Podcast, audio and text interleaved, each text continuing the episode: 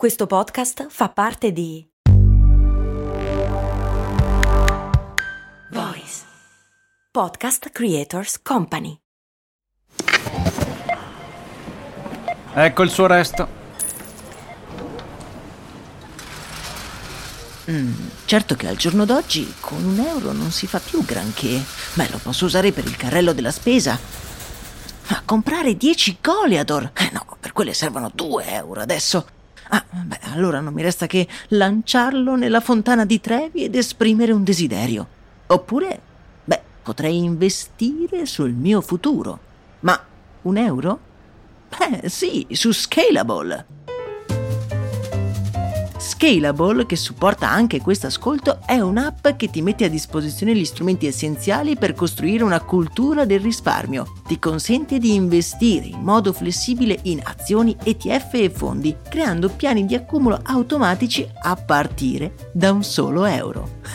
Altro che fontana di Trevi. Amplia le tue conoscenze finanziarie e fai crescere i tuoi risparmi nel tempo. Scopri Scalable per i tuoi investimenti. Link in descrizione.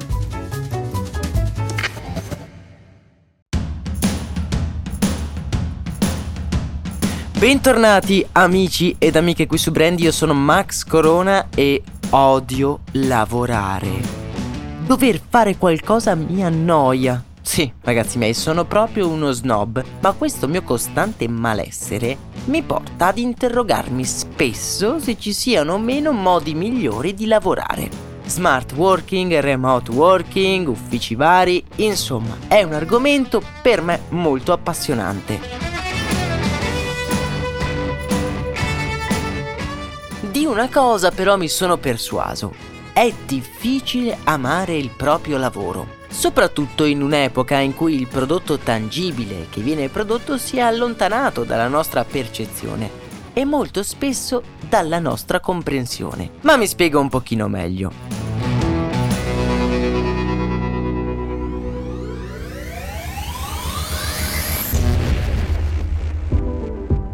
Un tempo la parola lavoro era associata ad un prodotto. Anche chi lavorava nella catena di montaggio aveva ben chiaro il suo ruolo. Avvitare i bulloni di una portiera di un'auto, per esempio, beh, è chiaro, se non si avvitano questi bulloni la portiera non sta attaccata. Semplice. Il lavoro è immediatamente comprensibile e trasferibile a un prodotto. E beh, oggi non è proprio così e ci siamo molto allontanati da questa tendenza, da questa comprensione. Il nostro contributo molto spesso è una goccia nell'oceano. Il risultato del lavoro si è allontanato da noi, proprio in modo fisico.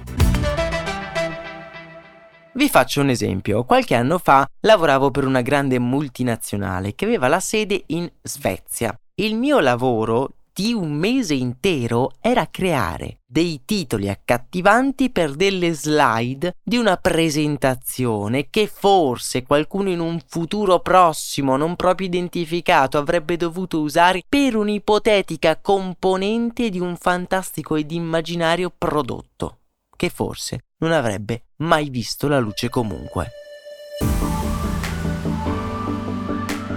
Viviamo al computer, spuntando task della nostra bullet list senza riuscire ad avere la percezione se e quando quello che facciamo si trasformerà in qualcosa di tangibile.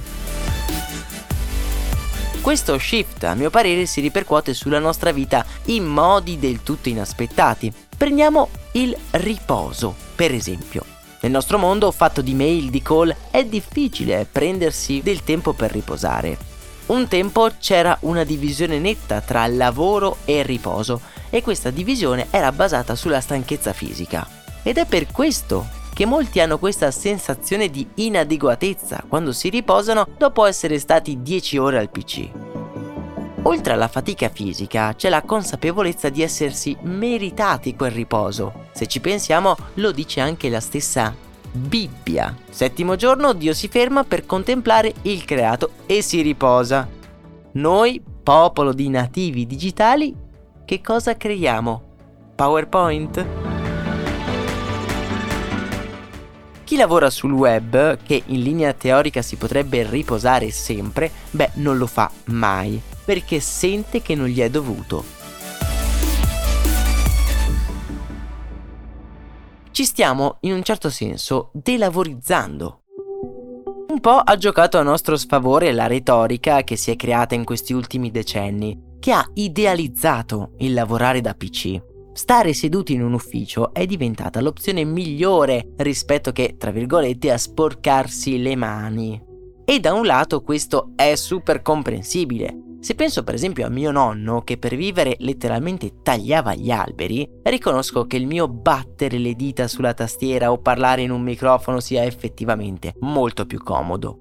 Ma nulla è meglio di qualcos'altro in senso assoluto. Lui aveva uno scopo, lui aveva un creato da contemplare, un mobile di legno per esempio, era qualcosa che aveva creato lui. Io che cos'ho? Una serie infinita di giornate passate a fissare il PC da solo.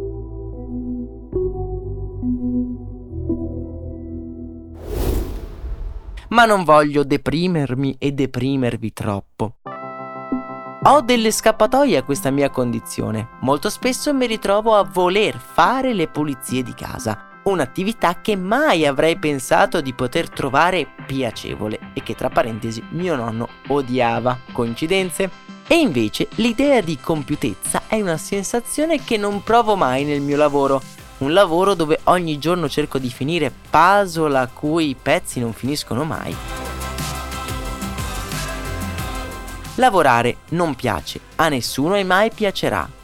Mai nessuno si dirà contento di eseguire le direttive di qualcun altro, ma al giorno d'oggi, secondo me, piace ancora meno che in passato.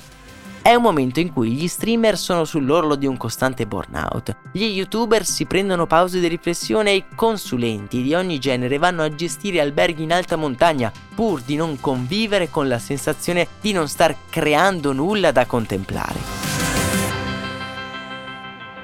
Che poi la cosa peggiore è quando qualcuno ti chiede Ma tu che cos'è che fai nella vita? e noi siamo lì che boffonchiamo qualcosa, eh, marketing, site design, branding, consultant, argomenti generalissimi perché alla fine non sappiamo neanche noi quello che stiamo facendo. Questo disagio, questa mancanza di concretezza con quello che stiamo facendo, è anche alla base del mio nuovo podcast podcast che si intitola Divento, è un podcast che racconta quello che non si vede nella vita di chi sta sempre al computer. Tutti quelli che lavorano chini su un PC che potrebbero fare quello che vogliono della loro vita e invece diventano solo prigionieri di se stessi. Lo puoi ascoltare su tutte le piattaforme di streaming audio, ma ve lo metto anche in descrizione. Si chiama Divento, tutto attaccato.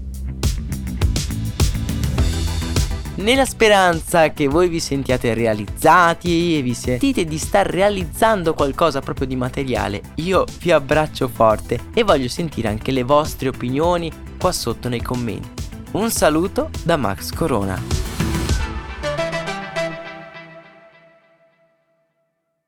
E adesso un bel caffè finito. Perché rischiare di rimanere senza caffè quando puoi abbonarti a Caffè Borbone? Prezzi vantaggiosi, costi di spedizione inclusi, tante possibilità di personalizzazione e l'abbonamento lo sospendi quando vuoi. Decidi tu la frequenza, la qualità, scegli tra le cialde e capsule compatibili e crea il tuo mix di gusti e miscele.